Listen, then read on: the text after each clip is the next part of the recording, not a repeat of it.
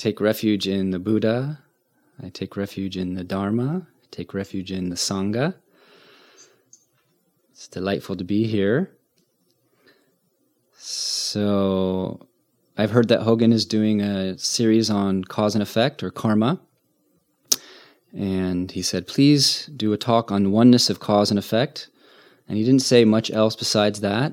So um, I'm going to unfold this topic to the best of my, my understanding. So, in, in some, some sense, we could say there's a conventional view of cause and effect and a, a non dual view of cause and effect. And one way to think about the conventional view is it's a view it's the view of before and after. It's how we're experiencing life when our mind is in the mode of time. We're really relating to the um, the past and the future. And in the conventional view of cause and effect, we, we do something, it's birthed into the mystery, and its outcome unfolds. And I imagine he's emphasized that your intention is a big, a big factor on how that unfolds. One of the things the Buddha named as, as primary to discern the quality of action is the intention it springs from.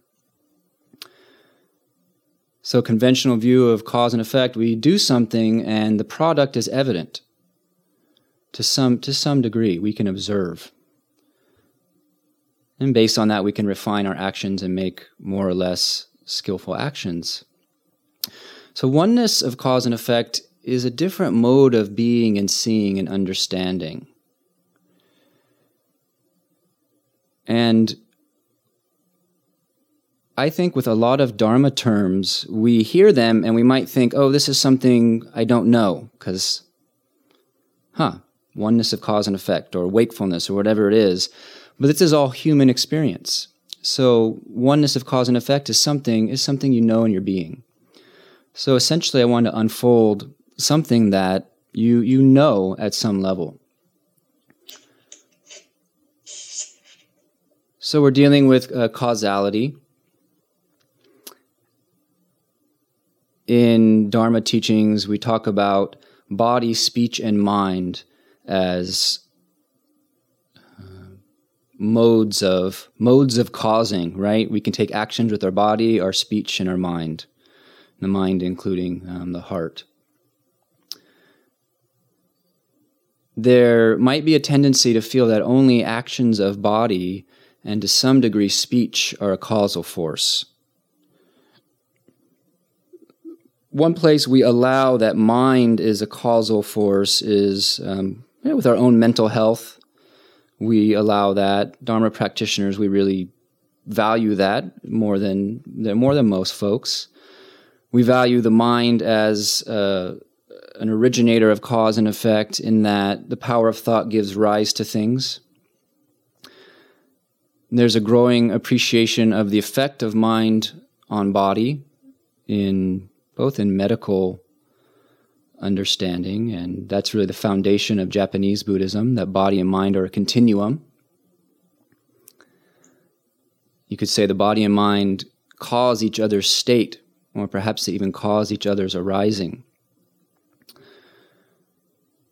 We could think of, of the mind as having a different level of causal force.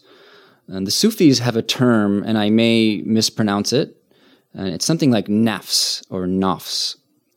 And one rough translation is thought spirits. And so, in this understanding, the mind is a creative force, it's, it's a matrix. It's a mother of thought entities that are emitted and live beyond our awareness of them. We can only see to some extent the causal effect of the mind. Now, you don't have to think of this with a literalistic mind, like, oh, they're saying there's little, you know, my thought of should I order a corn dog is still floating around in the universe from 1984. It's not quite like that. But one of the things I think we empower ourselves with as practitioners is we no longer believe our mind is an acausal zone. We start to be more open to the interaction of our mind and our relationships, or our mind and the world we experience. Um, synchronicities. Sometimes we get a, a taste of this. Has, has anyone ever had a really powerful synchronicity that made you go, whoa, that was. Okay, see some nods. So in, in synchronicity, we get a, a flirt of our mind state and matter interacting. We get a taste of um, inner cause and outer effect being synced up. So a couple um, years ago, I was dating a woman and she decided to break up with me. And I kind of knew that before I went to visit her. And I felt that. And so I show up at her apartment and she welcomes me. And as soon as I come in the door, she pauses her TV. And on the TV, it was a Star Trek episode, but there were closed captions. And where she paused it, it said, There is no interest here. And then we proceeded to have the conversation, and that's what she told me in her own words. There is no interest here. Okay, maybe, maybe, maybe there's some randomness to that event, but I'm not so sure. So, Bob, I love, I love your laughter, but could you mute yourself? I will. All right, thank you. Thank you. So, some of you have probably read the Dhammapada, where um, the Buddha says that mind is the forerunner of all things. There's a lovely translation by Thanissaro Bhikkhu that says, Heart is the forerunner of all things, or even the creator of all things in some, in some translations. So, in Dharma, we look at how primary is mind a causal factor? How primary is mind, ours and others, a factor among the forces that converge to give rise to something in our experience. Now, we're not like, um, what was that new age thing that was really popular where you thought you thought something and it just showed up? There was this movie, the, the message or the, it was really popular. I don't think that's uh, the secret. Thank you very much. I don't. I don't quite think that's that's the understanding of the Buddha that you you know just think things into manifestation. It's a little bit more subtle than that. But how primary is mind a causal factor? You know, that's a, a, at the core of our investigation. We talk about suffering and how primary is our own mind in the suffering we experience, and how much is it just external circumstances. Uh, stressing us, impinging. So in this case, mind includes consciousness, intention, thought, feeling state, perception, all, all of it as, as a causal, a causal energy. So then, with oneness of cause and effect, we, we explore that. For example, um, bodhicitta. I don't know if Hogen Roshi uses this this phrase bodhicitta, but I think some of you are familiar. Bodhicitta is really a, an orientation or an attitude. It's what we're we're sparking when we do the four vows, the four bodhisattva vows. It's essentially giving rise to the aspiration to be of benefit now and in the future. Okay? So we, we start to infuse this intention into our mind stream through hearing it in the in the Dharma Center over and over, through reading it, through our own prayers, we start to seed it as as a causal force in our mind stream, and the more we do that, the more it arises, the more it's um, sparked. So, more deeply, we discover bodhicitta as a mode of being, as an orientation towards experience. So that orientation may very well be a factor in future skillful or compassionate actions. And I think that I think that's really true. You know, um, I have a friend who's a Dharma teacher who one of her peripheral students got involved in a crime of passion where he walked in on his wife having sex with another man. And he proceeded to murder this man. And when she was counseling him in prison, one of the things that she found out is that he had rehearsed this in his mind over and over and over what he was going to do if he ever caught them because he knew there was an affair. So he had seeded it, he had seeded it and seeded it and seeded it, and then finally the sunlight, the water, and the seed came together, and there you have it. So we have this orientation of bodhicitta towards experience. But when we think of oneness of cause and effect with bodhicitta, for example, we see that the orientation and the benefit is one. The orientation and the benefit is one. Simultaneously, with that orientation to benefit beings, its effect is right there. And how is that? How do you how do you notice that? If you've done those kind of practices, saying the, the four vows, and you do it from a place in your heart that feels uh, genuine and not not perfunctory, what is the effect on your being at the moment you're doing that? What's the afterglow of that? You could look at it with um, metta practice. So if we say metta is an orientation, it's, it's a mode of being. In the moment of being in the mode of being of metta, of practicing metta, the result of metta is right there in your own body. We do the practice and the effect is, is right there. As soon as we open in that way, something has to be let go of. As soon as we give rise to that, that aspiration, something shifts in the body, however subtle. So, with oneness of cause and effect, it's not like we're casting our line into a pond and then eventually something will bite. We could look at it with um, suffering. So, a teacher like Hakuin Zenji would say that the cause and effect of suffering are the same thing. You know, we, we have the Four Noble Truths, and I don't know how it would be translated most excellently uh, without the limitations of the human, excuse me, the English language. But essentially, it says that suffering is caused by clinging. But from this point of view, clinging isn't the cause of suffering. Clinging is suffering. It's not like you cling and then suffering happens. It's the same thing. Actually, it's the effect of suffering that we cling, and it's the cause of clinging that we suffer. So the practice of suffering, in a sense, has no gap. the same thing is with letting go. The moment of letting go and the fruit of letting go are simultaneous. This was something that was um, really important to uh, Dogen Zenji, so the the founder of our our Soto heritage. It was actually his primary koan. In the Japanese Buddhist tradition, uh, at his time in the what is it, 11th, 12th century, and also still today, the view of Dharma is that one is originally Buddha, that enlightenment is not produced through a causal series of efforts. It's not a linear thing. It's not do X and eventually Y will arise. It's that that is actually our real state.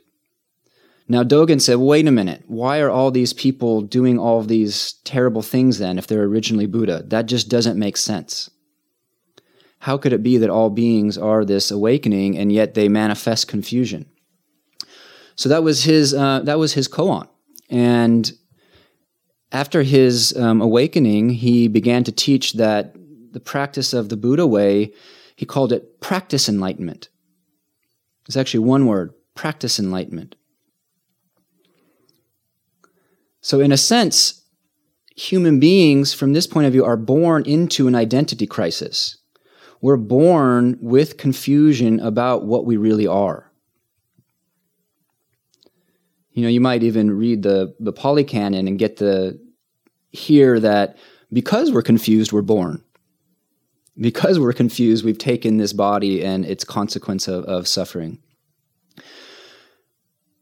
So, anyways, human beings are born into identity crisis.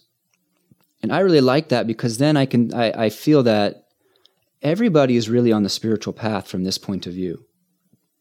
Because we're all born into spiritual crisis.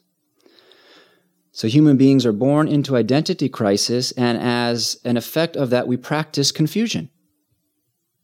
We don't know who we are, and so we, we practice the three poisons of greed, anger, and ignorance. It's just what you do when you don't know that you're Buddha. And so um, a teacher like, I believe it was Bankei, would say, he's a Japanese Zen teacher, 13th century, um, one moment of anger and you manifest as a hell being. One moment of craving desire and you enter the realm of the hungry ghosts. He was pointing at how our confusion manifests us in different modes all the time.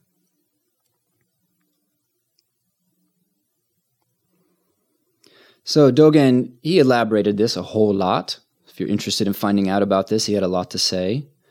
He said, my paraphrasing, that Zazen is actualizing Buddha through practice. And a direct quote is Zazen is becoming Buddha with intention. Again, he's not talking about intended and then later it's going to happen. That's all one for him. Becoming Buddha with intention, intending Buddha into manifestation, practicing awakening. So there's a saying in the Soto tradition one inch of Zazen is one inch of Buddha. I actually had a, um, a Rinzai Zen teacher um, tell me this, which was very, very sweet that he brought this in. One inch of sitting, one inch Buddha. But, but what is that? What is that? The practice of awakening, what does that mean? It's less a doctrine and more an invitation to, to explore what we're up to. So, to look at it from uh, another angle, um, what's the cause of the practice of awakening? Okay. In other words, what brings you to doing this? Something caused you to come this this way and take on this. You know, in the context of the culture at large, this is really weird. I mean, it's Saturday night, people. You know, so what's what's the cause of this practice that you're doing? The the traditional answer is suffering. Suffering's the cause. And that's in the conventional view of cause and effect. We've suffered, you know, and we get to our teens or our 20s and we encounter a book on Buddhism and we realize, oh, I can do something about this. But what if original Buddha you know, just to use a term, don't think there's some golden thing inside you. It's just a just pointing at something. What if original Buddha is the cause of our practice? What if enlightenment being the fundamental truth of our nature is why we do this? So, one way that Dogen would express this is um, a cat purrs and a Buddha does zazen. We recognize what we are and we enact what we are and we enact what we are and then we recognize what we are. It works it works both ways.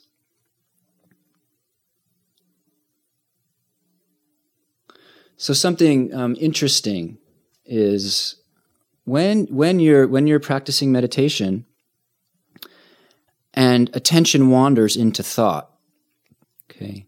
How is it you become alert to its wandering? If your attention is caught up in thought, how do you know that's happened? So, another thing that Dogen Zenji would say is that it is Buddhas who enlighten delusion. Another beautiful koan. It's Buddhas who enlighten delusion. In a sense, suffering brings forth awakening. That because of confusion, there's the practice of presence. So, enlightenment caused by confusion and vice versa. So, in this, in this way of looking at things, the three poisons are actually medicine.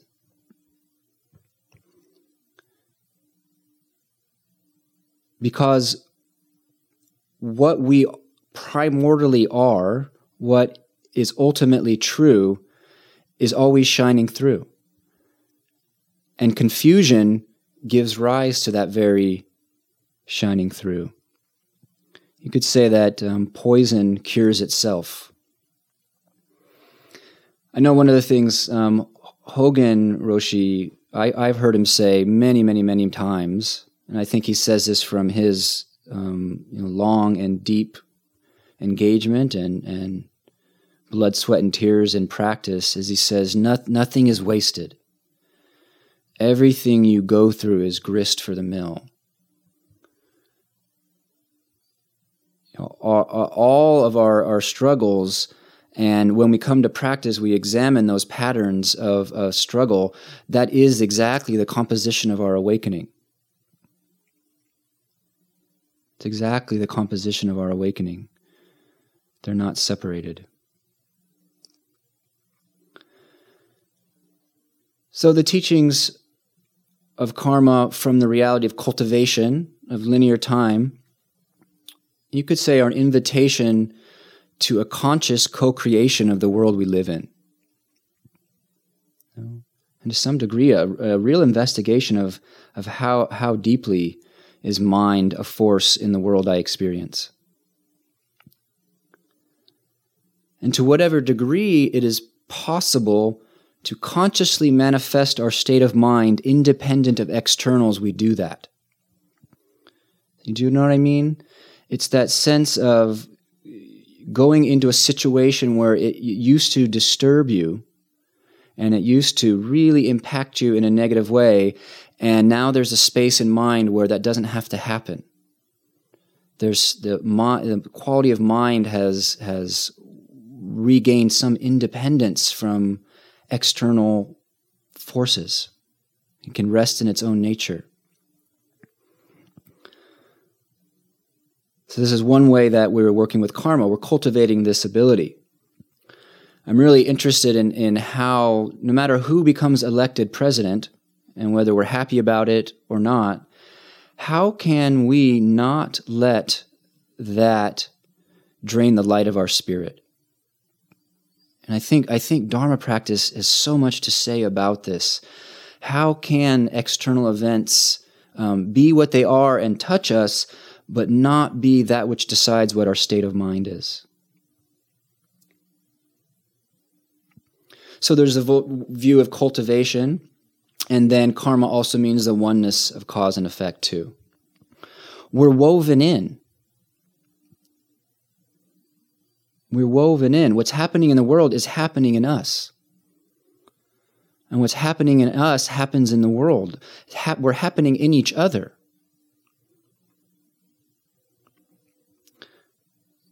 There have been um, lots of beautiful images that have attempted to give some some sense of of this way of of experiencing cause and effect.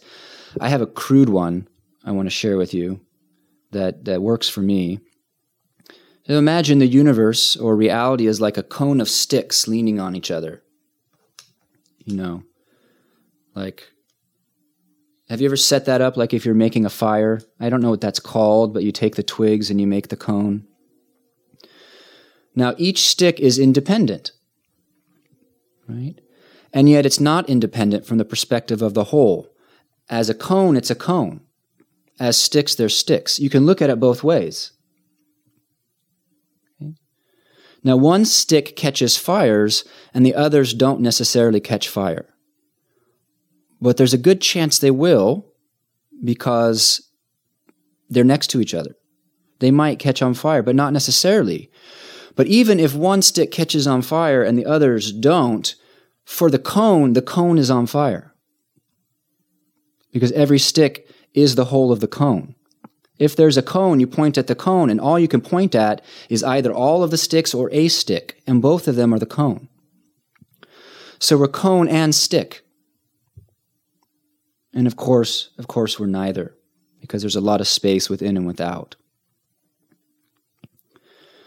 So the teachings of karma are an invitation to the generosity of setting into motion beneficial ripples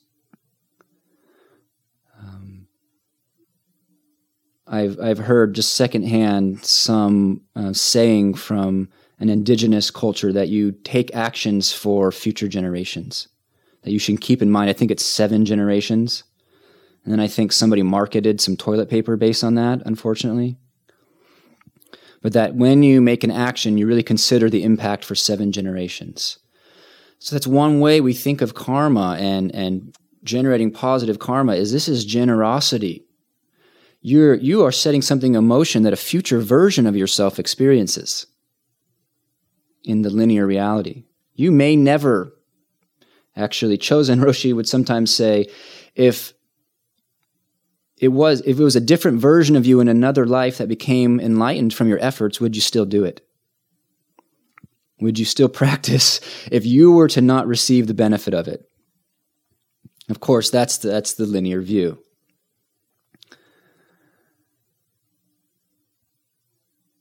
So, um, cause and effect is, is a very, very rich topic. There's a quote from um, the Buddha on cause and effect that said something like, um, if you really tried to understand cause and effect, it would just boggle your mind. It's not possible. It's so nuanced and so complex. And then in later in the Mahayana teachings, there was the image of Indra's net, right? The net of jewels, and each jewel, which is each conscious being, reflecting every other jewel in the net. And those reflecting every other jewel that's reflecting, and it's it's endless. And then that's that's an image for our life. And this ordinarily magic interactive reality that we, we live and practice within.